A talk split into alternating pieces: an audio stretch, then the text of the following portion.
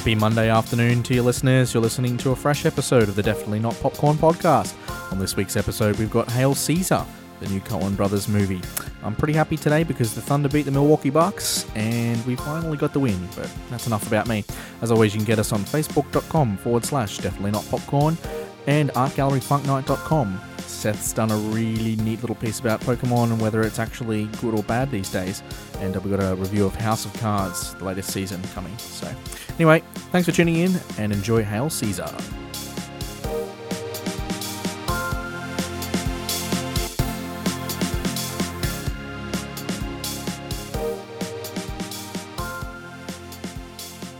Good evening, ladies and gentlemen. You're listening to the Definitely Not Popcorn podcast, Australia's favourite movie podcast.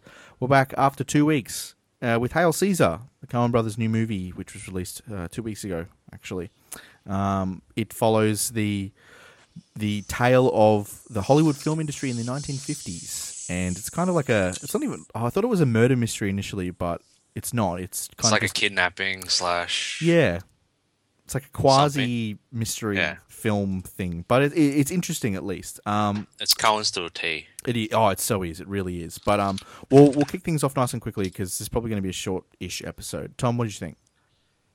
Yeah, well, it was alright. Like, it was funny, made. Like, I wouldn't say satire, but made thought- fun of the Hollywood industry in the 50s, kind of. Yeah, I think it was. I think it did satirize it a little bit in parts. Yeah. I think a bit like I think a lot of the characters were a bit kind of.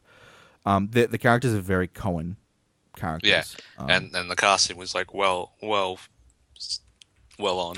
Yeah, like the cast. I, well, hang on, let me bring up the cast. list. The cast list is, and this is basically in every Coen film: Josh Brolin, George Clooney, um, Alden. Oh, sh- I'm going to butcher his last name. Uh, Iron, Iron Aaron Reich, Reich. Aaron Yeah. Reich. Yeah, whatever. Sounds like a Pokemon.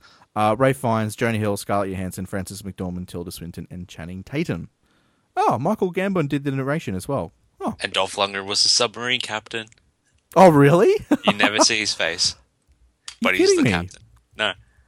oh, shit. Oh, of course. Well, naturally, if you don't see his face, then you probably don't know it's him. So. Yeah. That's really cool. Oh, it makes me like the film even more. Anyway, what you so you were saying it's it's a, like it's a good s- kind of satire, a little bit. Yeah, like it's not probably it's not one of their best movies, but it's it's a solid movie. Hmm. Do you find like the actual mystery itself?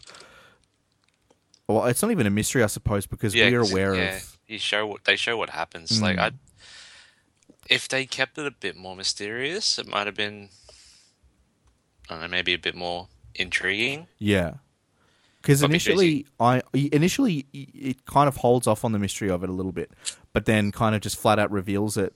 Yeah. Oh, maybe just towards the start of the second act.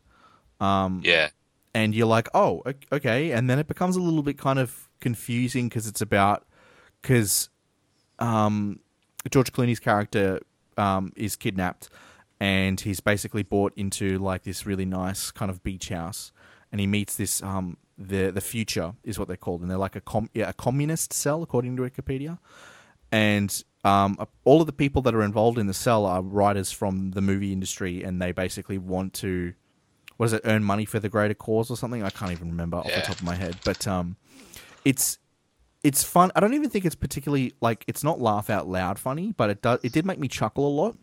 And it's Uh, a there, was, really there was a few moments like when I saw it that there was a lot of um laugh out loud moments. george clooney's reactions were great like george clooney's really good in this um Oh, yeah. although i have to say josh Bro- excuse me josh brolin was excellent he was really good in this i really like how serious he took the role of eddie mannix um, and how like he was getting pulled left and right and all that kind of stuff. I thought it was really interesting, and I thought he did a really really good job. Um, but overall, like it's it, it's, it moves at a brisk pace too. Like 106 minutes, it feels a lot less than that. Yeah, it's a very quick movie. Mm, but I also feel like it's a bit disjointed as well. I think that might be where Hugh uh, agrees, like where it doesn't actually particularly work, um, because it it's.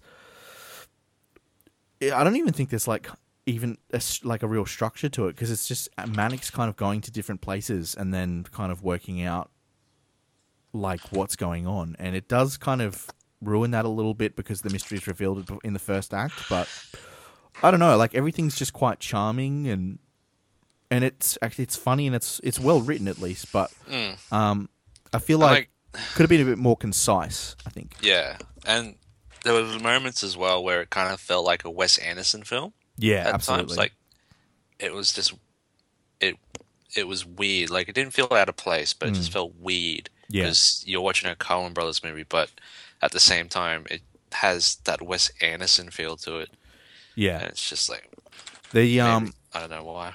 it look it looks fantastic. The like the they actually capture the period extremely well, um, and there's a lot of really, um, I mean, contrary to like the actual plot, the the film looks really concisely put together. Like that's probably has to do with um Roger Deakins, who's the cinematographer, who's basically like one of the Yeah, that was a surprise. Yeah, that was actually. Um, but um, it was it was good, and like it for the most part, um, the film looked great. The actors, you know, did extremely well, but I feel like it was just a bit let down by the structure of it over like as a whole. Um, but I mean, Hugh, you, I, I think, contrary to what Tom and I kind of think about it, what did you think? You didn't really enjoy it. Uh, I think it's just got too many issues with the way that it flows. Like, it's just not that interesting, in my opinion. Like, I know, like, you were arguing with Sam about it, Mm. but I don't really enjoy a film that sits there and, like, I know it's meant to be, like, sort of a comedy slash drama, but, and it's got an all star cast, but it was just boring. Like, it, it, this sounds weird, but, like, yeah, that's just the way I felt about it as a film. Like, this is more an opinion thing. I just felt like I wasn't entertained by it. Would you attribute that more to the fact that the mystery is revealed like quite early on, or is it just because like maybe the time period just isn't there? Like you're not really interested in that particular time period or the actual setting itself?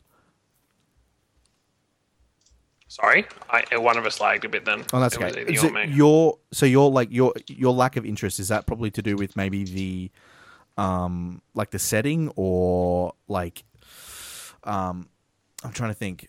I don't even remember what I said, but like, is it have, does it have something to do with maybe the mystery being revealed early or the setting not being like all there, like in like 50s movie kind of thing? I think it, it's like I know what you mean saying where it goes, but I don't feel really like it goes anywhere. Like there's there's no tension. I didn't find it. I didn't find it like or anything. I just thought it was the average film. Like I can understand the. I wouldn't mind. Like I thought the idea of Josh Brolin's character was good, but I Yeah. don't think they executed it very well. I yeah, I I can see where you're coming from. Like, I think I, it's it's hard to kind of pin down, I suppose, because it's it's a unique movie and it is really quite charming. But I do kind of understand where you're coming from in terms of the conflict, because Mannix seems to actually solve all the conflicts quite easily, um, or the actual conflicts are solved um, relatively easily, whether Mannix is involved or not. Um, I don't know whether that kind of takes away from it a little bit. I think it makes it it's a very easy film to watch. Um, it does get a bit bogged down with its whole communist thing. Did you find that at all? Like when they actually got to the um, when uh, George Clooney's character got to the the communist cell's house, did you find that it it really bogged down? Really? Yeah, Yeah, because that's where I kind of was like, oh, okay, this is a bit weird. Um, even though it makes sense given the time, like the time period that it's set in, um, it's it's like yeah, uh, it's really hard to put my foot down on. I think I'd probably have to watch it again just to see whether I actually. I it's either recency bias or the fact that I just like the Coen brothers in the cast, but yeah, I don't know. Um, let's get star ratings. Tom, what do you think? Um, I think I gave it a three out of five. Bree? Three and a half. Three, Yeah. three and a half. Sorry. That's solid. Hugh? two. Two? Out of five. And I think I gave it three and a half. I can't remember. Are you on letter? Are you on Letterboxd at the moment, Tom?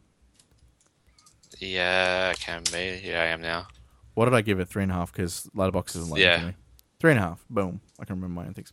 All right. So that's our Hail Caesar. We're probably going to wrap it up. Um, I actually just wanted to shout out real quick.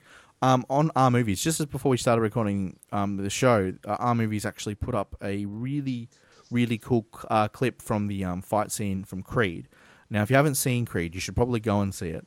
But if you don't want to, um, you should check out this YouTube link, which I will put in the show notes, which we have on the uh, on Art Gallery Funk Night, and you can actually give it a watch. Which is it's an entire one take of the boxing scene between Creed and the line or whatever, and it's really well put together, and the story behind it's really interesting. So I'll post that up with the show when we post it up tomorrow. Um, I think what we've got on the agenda for the for next week or the next two weeks um, probably will be Ten Cloverfield Lane, London Has Fallen, or Zootopia, um, depending London on what we get fallen. to. London has fallen. London Has Fallen here. Um, yeah, so I think I dare say we'll probably be doing Cloverfield Lane, London, London Has Fallen, and Batman vs Superman.